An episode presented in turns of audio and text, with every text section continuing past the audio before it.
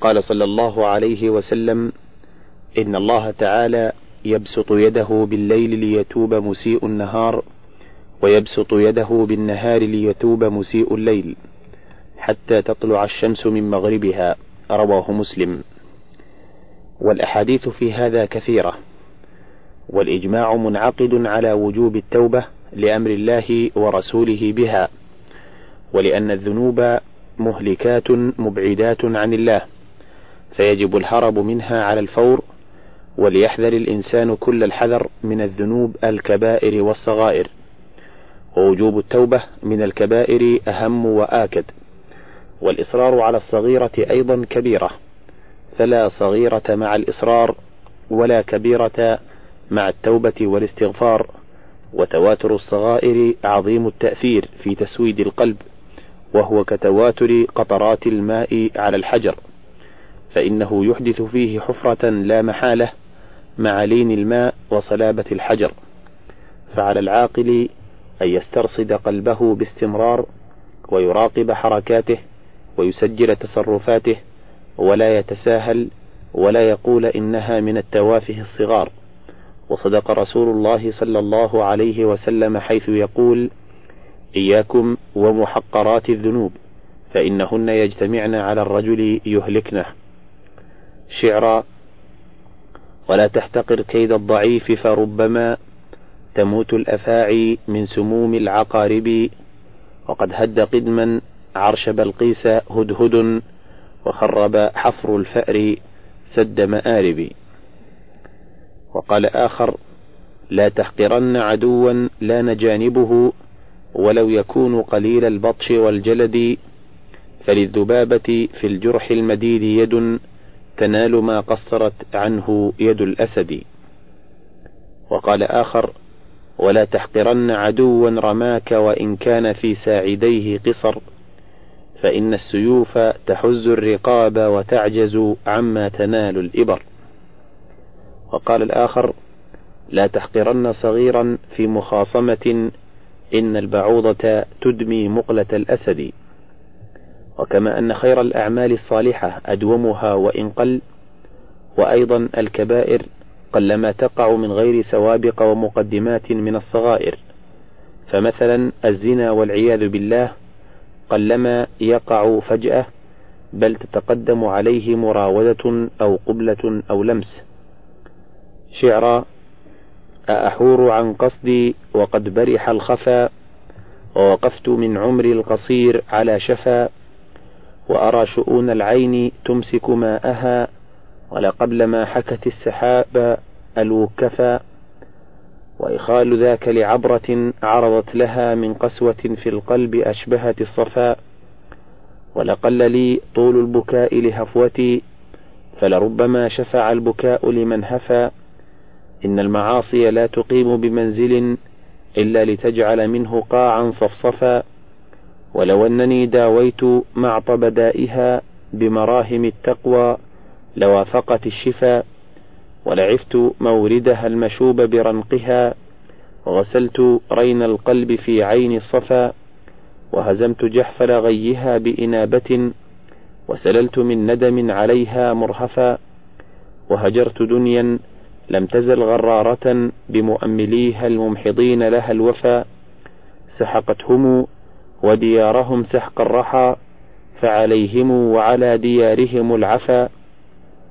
ولقد يخاف عليهم من ربهم يوم الجزاء النار إلا إن عفا. إن الجواد إذا تطلب غاية بلغ المدى منها وبذ المقرفا شتان بين مشمر لمعاده أبدا وآخر لا يزال مسوفا. إني دعوتك ملحفا لتجيرني مما أخاف فلا ترد الملحفا قال بعض العلماء من عجيب ما نقدت من أحوال الناس.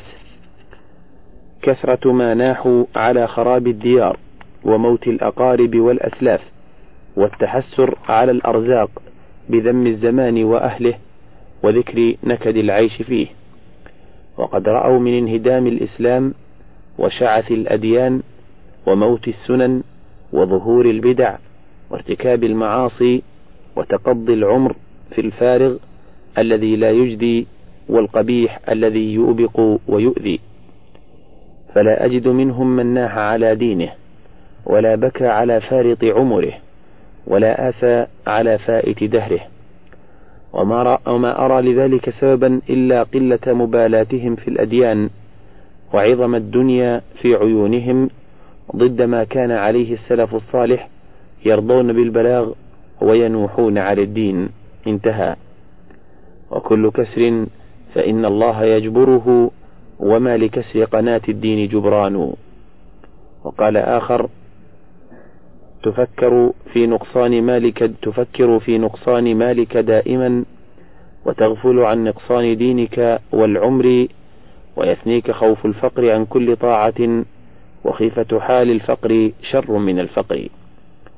اللهم وفقنا توفيقا يقينا عن معاصيك وأرشدنا إلى السعي فيما يرضيك وأجرنا يا مولانا من خزيك وعذابك وهب لنا ما وهبته لأوليائك وأحبابك واغفر لنا ولوالدينا ولجميع المسلمين الأحياء منهم والميتين برحمتك يا أرحم الراحمين وصلى الله على محمد وعلى آله وصحبه أجمعين. الفصل الثاني قال ابن القيم رحمه الله: وللمعاصي من الآثار المضرة بالقلب والبدن في الدنيا والآخرة ما لا يعلمه إلا الله. فمنها أنها مدد من الإنسان يمد به عدوه عليه وجيش يقويه به على حربه ومن عقوباتها أنها تخون العبد أحوج ما يكون إلى نفسه ومنها أنها تجرئ العبد على من لم يكن يجترئ عليه ومنها الطبع على القلب إذا تكاثرت حتى يصير صاحب الذنب من الغافلين كما قال بعض السلف في قوله تعالى كلا بل ران على قلوبهم ما كانوا يكسبون هو الذنب بعد الذنب وقال هو الذنب بعد على الذنب حتى يعمى القلب وأصل هذا أن القلب يصدأ من المعصية فإذا زادت غلب الصدأ حتى يصير رانا ثم يغلب حتى يصير طبعا وقفلا وختما فيصير القلب في غشاوة وغلاف. ومنها إفساد العقل فإن العقل نور والمعصية تطفئ نور العقل. ومنها أن العبد لا يزال يرتكب الذنوب حتى تهون عليه وتصغر في قلبه. ومنها أن ينسلخ من القلب استقباحها فتصير له عادة. ومنها أن المعاصي تزرع أمثالها ويولد بعضها بعضا. ومنها ظلمة يجدها في قلبه يحس بها كما يحس بظلمة الليل. ومنها أن المعاصي توهن القلب والبدن أما وهنها للقلب فأمر ظاهر بل لا تزال توهنه حتى تزيل حياته بالكلية. وأما وهنها للبدن فإن المؤمن قوته في قلبه وكلما قوي قلبه قوي بدنه. ومنها أن المعاصي تمحق بركة العمر إذ أن المعاصي كلها شرور. ومنها شماتة الأعداء فإن المعاصي كلها أضرار في الدين والدنيا. وهذا ما يفرح العدو ويسيء الصديق. ومنها تعسيره أموره فلا يتوجه لأمر إلا يجده مغلقا دونه أو متعسرا عليه. ومنها الوحشة التي تحصل بينه وبين الناس ولا سيما أهل الخير. ومنها حرمان دعوة الرسول صلى الله عليه وسلم ودعوة الملائكة للذين تابوا. ومنها أن الذنوب تدخل تدخل العبد تحت لعنة رسول الله صلى الله عليه وسلم. ومنها أنها تحدث في الأرض أنواعا من الفساد في المياه والهواء والزروع والثمار والمساكن. ومنها أنها تطفئ من القلب نار الغيرة. ومنها ذهاب الحياء الذي هو مادة حياة القلب. ومنها أنها تضعف في القلب تعظيم الرب وتضعف وقاره في قلب العبد. ومنها أنها تستدعي نسيان الله لعبده وتركه. ومنها أنها تخرج العبد من دائرة الإحسان وتمنعه ثواب المحسنين. ومنها أنها تضعف سير القلب إلى الله والدار الآخرة. ومنها أنها تصرف القلب عن صحته واستقامته. ومنها أنها تعمي بصيرة القلب وتطمس نوره وتسد طرق العلم. ومنها أنها تصغر النفس وتحقرها وتقمعها عن الخير. ومنها أن العاصي في أسر شيطانه وسجن شهواته ومنها سقوط الجاه والمنزلة والكرامة عند الله وعند خلقه ومنها أنها توجب القطيعة بين العبد وبين ربه ومنها أنها تسلب صاحبها أسماء المدح والشرف ومنها أنها تجعل صاحبها من السفلة انتهى. شعرا تبيت على المعاصي والمساوي فأنت بغفلة والله بت يديم عليك إحسانا وفضلا وأنت تديم لؤما أين كنت. وبالعصيان تخطر باختيال سكرت من الغرور وما صحوت. أفق من غفلة وأنب لرب تنل منه السماح إذا أنبت. وتظفر بالقبول وبالأمان وفي الدارين بالإسعاد فزتا وقال آخر ألا أيها المستطرف الذنب جاهدا هو الله لا تخفى عليه السرائر فإن كنت لم تعرفه حين عصيته فإن الذي لا يعرف الله كافر وإن كنت عن علم ومعرفة به عصيت فإن المستهين المجاهر فأنت المستهين المجاهر. فأية حاليك اعتقدت فإنه عليم بما تطوى عليه الضمائر. ومن عقوبات الذنوب أنها تصرف القلب عن صحته واستقامته إلى مرضه وانحرافه فلا يزال مريضا معلولا لا ينتفع بالأغذية التي بها حياته وصلاحه. فإن تأثير الذنوب في القلب كتأثير الأمراض في الأبدان بل الذنوب أمراض القلوب وداؤها. ولا دواء لها إلا تركها. وقد أجمع السائرون إلى الله أن القلوب لا تعطي مناها حتى تصل إلى مولاها ولا تصل إلى مولاها حتى تكون صحيحة سليمة ولا تكون صحيحة سليمة حتى ينقلب داؤها فيصير نفس دوائها. ولا يصح لها ذلك إلا بمخالفة هواها. فهواها مرضها وشفاها مخالفته فإن استحكم المرض قتل أو كاد. وكما أن من نهى نفسه عن الهوى كانت الجنة مأواه كذلك يكون قلبه في هذه الدار في جنة عاجلة لا يشبه نعيم أهلها نعيما البتة.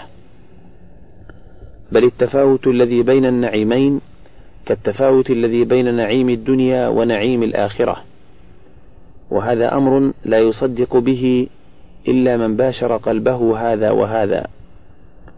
ولا تحسب أن قوله تعالى إن الأبرار لفي نعيم وإن الفجار لفي جحيم مقصور على نعيم الآخرة وجحيمها فقط بل في دورهم الثلاثة كذلك. أعني دار الدنيا ودار البرزخ ودار القرار. فهؤلاء في نعيم وهؤلاء في جحيم. وهل النعيم إلا نعيم القلب؟ وهل العذاب إلا عذاب القلب؟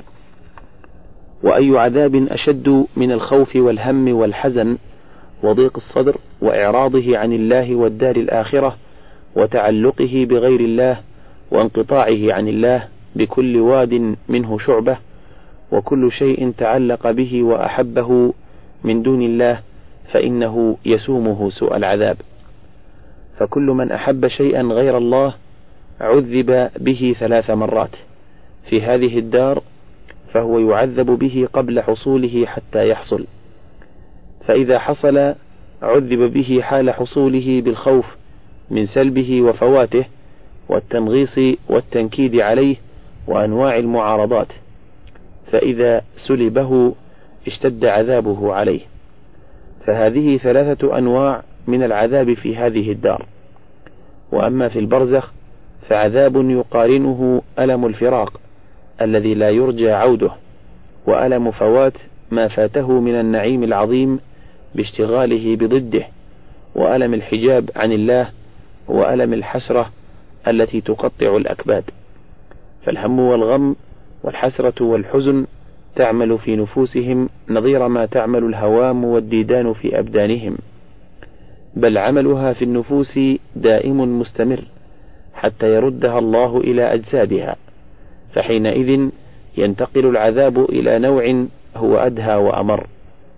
فأين هذا من نعيم من يرقص قلبه طربا وفرحا وأنسا بربه واشتياقا وارتياحا بحبه وطمأنينة بذكره حتى يقول بعضهم في حال نزعه واطرباه. ويقول الآخر إن كان أهل الجنة في مثل هذه الحال إنهم لفي عيش طيب. وقال الآخر مساكين أهل الدنيا خرجوا منها وما ذاقوا لذيذ العيش فيها وما ذاقوا أطيب ما فيها. ويقول الآخر لو علم الملوك وأبناء الملوك ما نحن فيه لجالدونا عليه بالسيوف. ويقول الآخر إن في الدنيا جنة من لم يدخلها لم يدخل جنة الآخرة. فيا من باع حظه الغالي بأبخس الثمن وغبن كل الغبن في هذا العقد وهو يرى أنه قد غبن. إذا لم تكن لك خبرة بقيمة السلعة فاسأل المقومين. فيا عجبا من بضاعة معك الله مشتريها وثمنها جنة المأوى. والسفير الذي جرى على يده عقد التبايع وضمن الثمن عن المشتري هو الرسول صلى الله عليه وسلم وقد بعتها بغاية الهوان. هل الدنيا وما فيها جميعا سوى ظل يزول مع النهار؟ تفكر أين أصحاب السرايا وأرباب الصوافن والعشار؟ وأين الأعظمون يدا وبأسا؟ وأين السابقون لذي الفخار؟ وأين القرن بعد القرن منهم؟ من الخلفاء والشم الكبار كأن لم يخلقوا, يخلقوا أو لم يكونوا وهل أحد يصان من البواري؟ والله أعلم وصلى الله على محمد وآله وصحبه أجمعين. فصل ومن عقوباتها أنها تؤثر بالخاصة في نقصان العقل فلا تجد عاقلين أحدهما مطيع والآخر عاص إلا وعقل المطيع. منهما أوفر وأكمل وفكره ورأيه أسد والصواب قرينه. ولهذا تجد خطاب القرآن إنما هو مع أولي الألباب والعقول كقوله تعالى واتقون يا أولي الألباب وقوله فاتقوا الله يا أولي الألباب وقوله إنما يتذكر أولو الألباب ونظائر ذلك كثيرة. وكيف يكون عاقلا وافر العقل من يعصي من هو في قبضته وفي داره وهو يعلم أن يراه ويشاهده فيعصيه وهو بعينه غير متوار عنه ويستعين بنعمه على مساخطه ويستدعي كل وقت غضبه عليه ولعنته له وإبعاده عن قربه وطرده من بابه وإعراضه عنه وخذلانه له والتخلية بينه وبين نفسه وعدوه وسقوطه من عينه وحرمانه من رضاه وحبه وقرة العين بقربه والفوز بجواره والنظر إلى وجهه في زمرة أوليائه إلى أضعاف ذلك من كرامة أهل الطاعة وأضعاف أضعاف ذلك من عقوبة أهل المعصية. فأي عقل لمن آثر لذة ساعة أو يوم أو دهر ثم تنقضي كأنها حلم لم يكن على هذا النعيم المقيم والفوز العظيم بل هو سعادة الدنيا والآخرة. ولولا العقل الذي تقوم عليه به الحجة لكان بمنزلة المجانين. بل قد يكون المجانين أحسن حالا منه وأسلم عاقبة. فهذا من هذا الوجه. وأما تأثيرها في نقصان العقل المعيشي فلولا الاشتراك في هذا النقصان لظهر لمطيعنا نقصان عقل عاصينا ولكن الجائحة عامة والجنون فنون. ويا عجبا لو صحت العقول لعلمت أن الطريق الذي يحصل به اللذة والفرحة والسرور وطيب العيش إنما هو في رضا من النعيم كله في رضاه والألم والعذاب كله في سخطه وغضبه ففي رضاه قرة العيون وسرور النفوس وحياة القلوب ولذة الأرواح وطيب الحياة ولذة العيش وأطيب النعيم مما لو وزن منه مثقال ذرة بنعيم الدنيا لم تف به بل إذا حصل للقلب من ذلك أيسر نصيب لم يرضى بالدنيا وما فيها عوضا منه. ومع هذا فهو ينعم بنصيبه أعظم من تنعم المترفين فيها. ولا يشوب تنعمه بذلك الحظ اليسير ما يشوب تنعم المترفين من الهموم والغموم والأحزان والمعارضات بل قد حصل على النعيمين وهو ينتظر نعيمين آخرين أعظم منهم أعظم منهما. انتهى. لله قوم أطاعوا الله خالقهم فآمنوا واستقاموا مثل ما أمروا والوجد والشوق والأفكار قوتهم ولازموا الجد والإدلاج في البكر. وقال آخر أخص الناس بالإيمان أخص الناس بالإيمان عبد خفيف الحاذي مسكنه القفار. له في الليل حظ من صلاة ومن صوم إذا جاء النهار وقوت النفس يأتي في كفاف وكان له على ذاك اصطبار وفيه عفة وبه خمول إليه بالأصابع لا يشار وقل الباكيات عليه لما قضى نحبا وليس له يسار فذلك قد نجا من كل شر ولم تمسسه يوم البعث نار.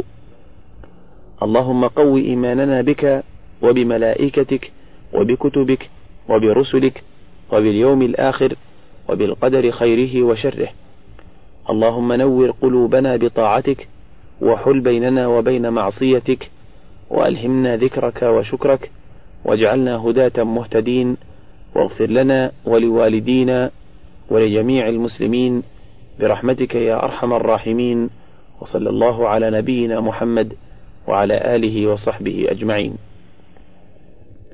الفصل الثالث قال ابن القيم رحمه الله تعالى: مما ينبغي أن يعلم أن الذنوب والمعاصي تضر ولا بد أن ضررها في القلب كضرر السموم في الأبدان على اختلاف درجاتها في الضرر وهل في الدنيا والآخرة شر وداء إلا بسبب الذنوب والمعاصي؟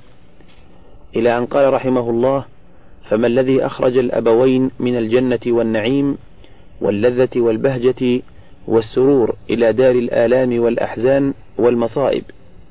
وما الذي أخرج إبليس من ملكوت السماء؟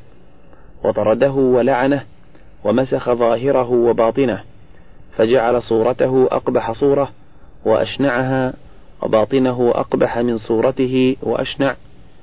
وبدل بالقرب بعدا وبالرحمة لعنة وبالجمال قبحا وبالجنة نارا نارا تلظى. وبالإيمان كفرا وبموالاة الولي الحميد عداوة ومشاقة وبزجل التسبيح والتقديس والتهليل زجل الكفر والفسوق والعصيان فهان على الله تعالى غاية الهوان وسقط من عينه غاية السقوط وحل عليه غضب الرب تعالى فأهواه ومقته أكبر المقت فأرداه فصار قوادا لكل فاسق ومجرم رضي لنفسه بالقيادة بعد تلك العبادة والسيادة. فعياذا بك اللهم من مخالفة أمرك وارتكاب نهيك. وما الذي أغرق أهل الأرض كلهم حتى على الماء فوق رؤوس الجبال؟ وما الذي سلط الريح على قوم عاد حتى ألقتهم موتى على وجه الأرض كأنهم أعجاز نخل خاوية؟ ودمرت ما مرت عليه من ديارهم وحروثهم وزروعهم ودوابهم حتى صاروا عبرة للأمم إلى يوم القيامة. وما الذي أرسل على قوم ثمود الصيحة حتى قطعت قلوبهم في أجوافهم وماتوا عن آخرهم. وما الذي رفع قرى اللوطية حتى سمعت الملائكة نباح كلابهم ثم قلبها عليهم فجعل عاليها سافلها فأهلكهم جميعا ثم أتبعهم حجارة من السماء. أمرها عليهم فجمعها عليهم من العقوبة ما لم يجمعه على أمة غيرهم ولإخوانهم أمثالها قال تعالى وما هي من الظالمين ببعيد. وما الذي أرسل على قوم شعيب سحاب العذاب كالظلل. فلما صار فوق رؤوسهم أمطر عليهم نارا تلظى. وما الذي أغرق فرعون وقومه في البحر ثم نقلت أرواحهم إلى جهنم فالأجساد للغرق والأرواح للحرق. وما الذي خسف بقارون وداره وماله وأهله؟ وما الذي أهلك القرون من بعد نوح بأنواع العقوبات ودمرها تدميرا؟ وما الذي أهلك قوم صاحب ياسين بالصيحة حتى خمدوا عن آخرهم؟ وما الذي بعث على نبي على بني إسرائيل قوما أولي بأس شديد فجاسوا خلال الديار وقتلوا الرجال وسبوا الذرية والنساء وأحرقوا الديار ونهبوا الأموال ثم بعثهم عليهم مرة ثانية فأهلكوا ما قدروا عليه وتبروا ما علوا تتبيرا. وما الذي سلط عليهم أنواع العقوبات مرة بالقتل والسبي وخراب البلاد ومرة بجور الملوك ومرة بمسخهم قردة وخنازير وآخر ذلك أقسم الرب تبارك وتعالى ليبعثن عليهم إلى يوم القيامة من يسومهم سوء العذاب. شعرا دعوني على نفسي أنوح وأندب بدمع غزير واكف يتصبب.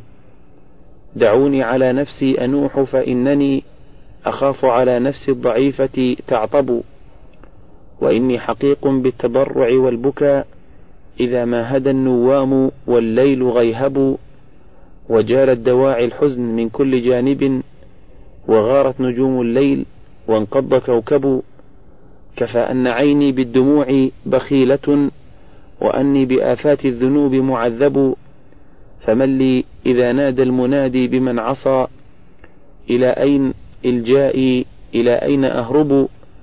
وقد ظهرت تلك الفضائح كلها وقد قرب الميزان والنار تلهب فيا طول حزني ثم يا طول حسرتي لئن كنت في قعر الجحيم أعذب. فقد فاز بالملك العظيم عصابة تبيت قياما في دج الليل ترهب.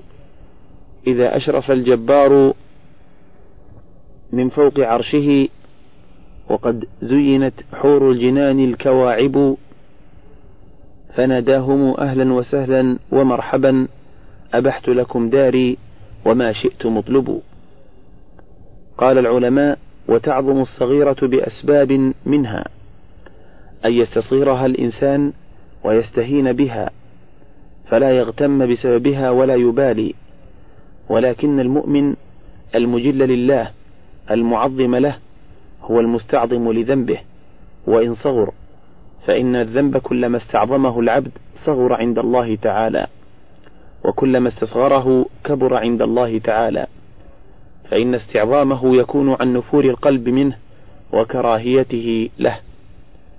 قال ابن مسعود إن المؤمن يرى ذنبه كأنه في أصل جبل يخاف أن يقع عليه وإن الفاجر يرى ذنبه كذباب وقع على أنفه فقال به هكذا. أخرجاه في الصحيحين. وفي البخاري من حديث أنس رضي الله عنه إنكم لتعملون أعمالا هي أدق في أعينكم من الشعر كنا لنعدها على عهد رسول الله صلى الله عليه وسلم من الموبقات. وقال بلال بن سعد رضي الله عنه لا تنظر إلى صغر الخطيئة ولكن انظر إلى عظمة من عصيت ومنها السرور بها والتبجح بسببها واعتقاد التمكن منها نعمة حتى إن المذنب المجاهر بالمعاصي ليفتخر بها فيقول ما رأيتني كيف شتمته وكيف مزقت عرضه وكيف خدعته في المعاملة. ومنها أن يتهاون بستر الله عليه. ومنها أن يجاهر بالذنب ويظهره ويذكره بعد فعله. وقد قال صلى الله عليه وسلم كل أمتي معافى إلا المجاهرون. ومنها أن تصدر الصغيرة عن عالم يقتدى به. فذلك عظيم لأنه يتبعه عليه خلق كثير ويبقى أثرها بعده والله أعلم وصلى الله وسلم على محمد وآله وصحبه أجمعين. من نصيحة والد لولده اعلم أن من تفكر في الدنيا قبل أن يوجد رأى مدة طويلة فإذا تفكر فيها بعد أن يخرج منها رأى مدة طويلة وعلم أن اللبث في القبور طويل فإذا تفكر في يوم القيامة علم أنه خمسون ألف سنة. فإذا تفكر في اللبث في الجنة أو النار علم أنه لا نهاية له. فإذا عاد إلى النظر في مقدار بقائه في الدنيا فرضنا ستين سنة مثلا فإنه يمضي منها ثلاثين سنة في النوم ونحو من خمس عشرة في الصبا. فإذا حسب الباقي كان أكثره في الشهوات والمطاعم والمكاسب. فإذا خلص ما للآخرة وجد فيه من الرياء والغفلة كثيرا. فبماذا تشتري الحياة الأبدية وإنما الثمن هذه الساعات؟ فانتبه يا بني لنفسك واندم على ما مضى من تفريطك واجتهد في لحاق الكاملين ما دام في الوقت سعة. واسق غصنك ما دامت فيه رطوبة. واذكر ساعتك التي ضاعت فكفى بها عظة. ذهبت لذة الكسل فيها وفاتت مراتب الفضائل.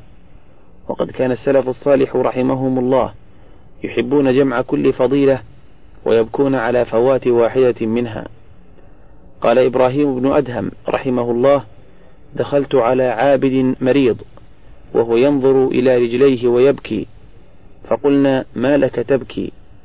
فقال مغبرة في سبيل الله. وبكى آخر فقالوا ما يبكيك؟ فقال علي يوم مضى ما صمته وعلى ليلة ذهبت ما قمتها. واعلم يا بني أن, الآيا أن الأيام تبسط ساعات تبسط ساعات والساعات تبسط أنفاسا وكل نفس خزانة.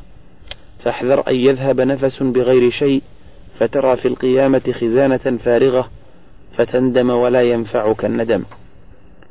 شعرا مشيب النواصي للمنون رسول يخبرنا أن الثواء قليل فصيح إذا نادى وإن كان صامتا مثير المعاني للنفوس عذول فهو عجبا من موقن بفنائه وأماله تنمو وليس يحول أمن بعد ما جاوزت سبعين حجة وقد آن مني للقبور رحيل.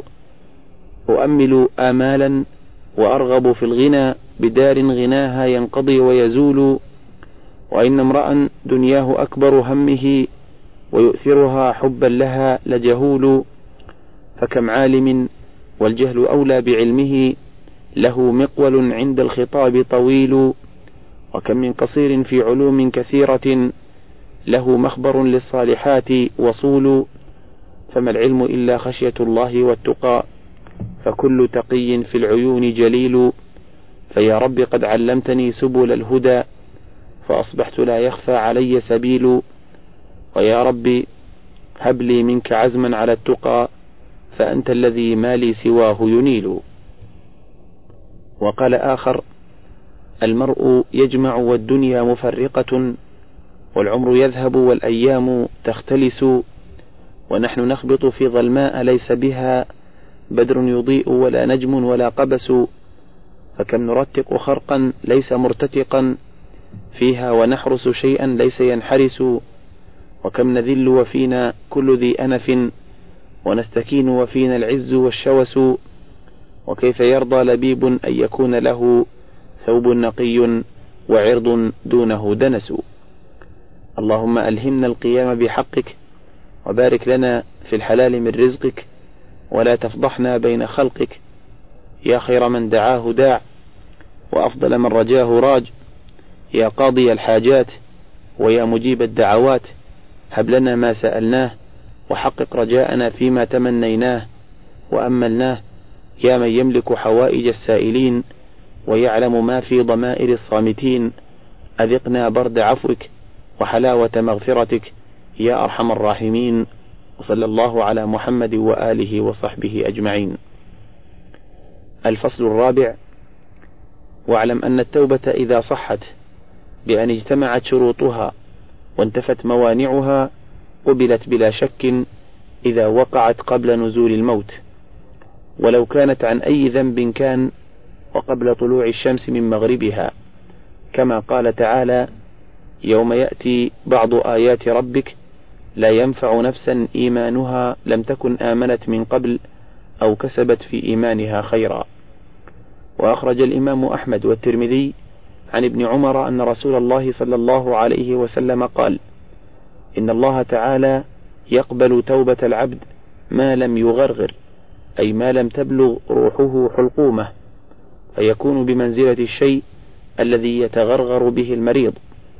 والغرغرة أن يجعل المشروب في الفم ويردد إلى أصل الحلق ولا يبلع. فهذه الحالة حالة حضور الموت وبعد حضور الموت لا يقبل من العاصين توبة ولا من الكافرين رجوع كما قال تعالى عن فرعون فلما أدركه الغرق قال آمنت أنه لا إله إلا الذي آمنت به بنو إسرائيل. ومن المعوقات الضارة التسويف بالتوبة فمن أين يعلم الإنسان أنه يبقى إلى أن يتوب؟ فتارك المبادرة بالتوبة بين خطرين عظيمين. أحدهما أن تتراكم الظلمة على قلبه من المعاصي حتى تصير رينا وطبعا. وثانيهما أن يعاجله المرض فلا يجد مهلة للاشتغال بمحو ما وقع من الظلمة في القلب. فيأتي ربه بقلب غير سليم ولا ينجو إلا من أتى الله بقلب سليم. ويجب على الإنسان ألا يمتنع من التوبة خشية الوقوع في ذنب مرة أخرى فإن هذا ظن يدخله الشيطان في قلبه ليؤخر التوبة ولربما يقول في نفسه سأستمر في المعاصي أيام شبابي وصحتي ثم أتوب بعد ذلك. وهكذا يسوف ويؤخر. وإذا بالموت أو المرض يفاجئه فلا يجد متسعا للتوبة والرجوع إلى الله. نعوذ بالله من سوء الخاتمة. ولذلك كان السلف الصالح تكاد تنخلع قلوبهم في كل مرضة يمرضونها لاحتمال أن تكون تلك المرضة إخراجا لهم من الدنيا قبل أن يتمكنوا من تدارك ما فات من الهفوات بالتوبة النصوح وللاستكثار من الباقيات الصالحات. ومرض مرة بعض الصالحين فدخل عليه أصحابه يعودونه فقالوا له كيف تجدك؟ قال موقرا بالذنوب. فقالوا هل تشتهي شيئا؟ قال نعم أن يمن علي ربي بالتوبة عن كل ما يكره قبل موتي.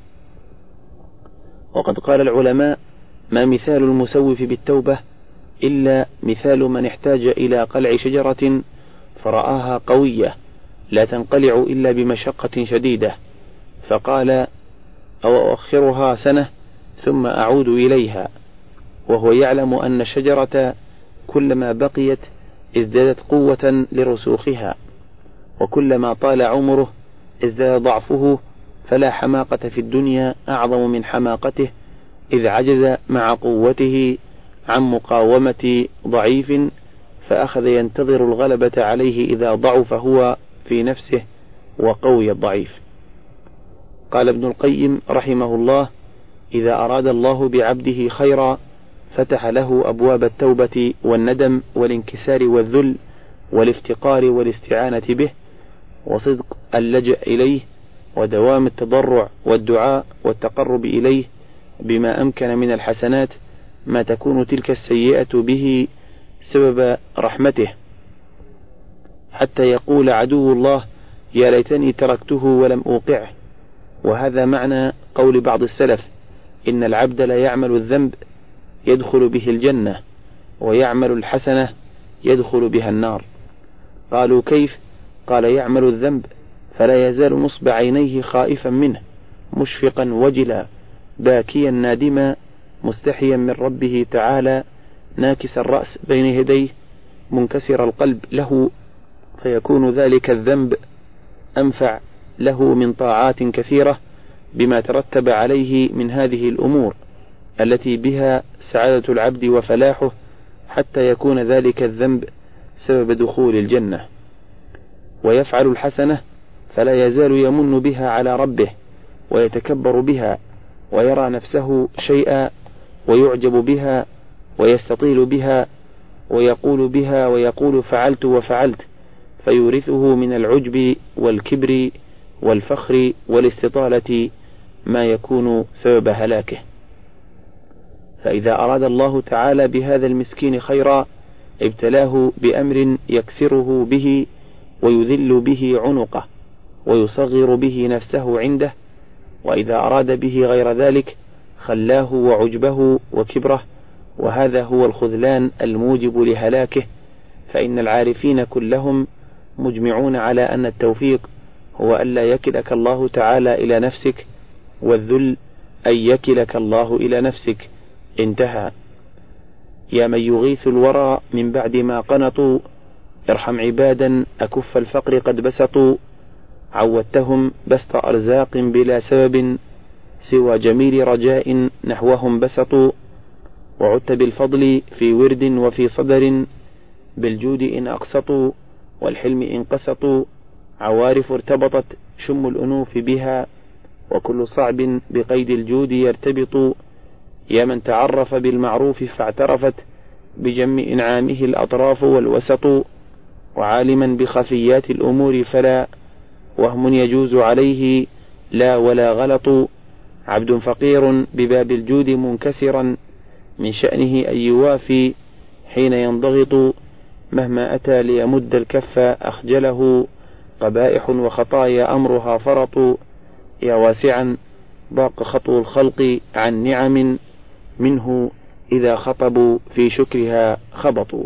من فضلك تابع بقية المادة.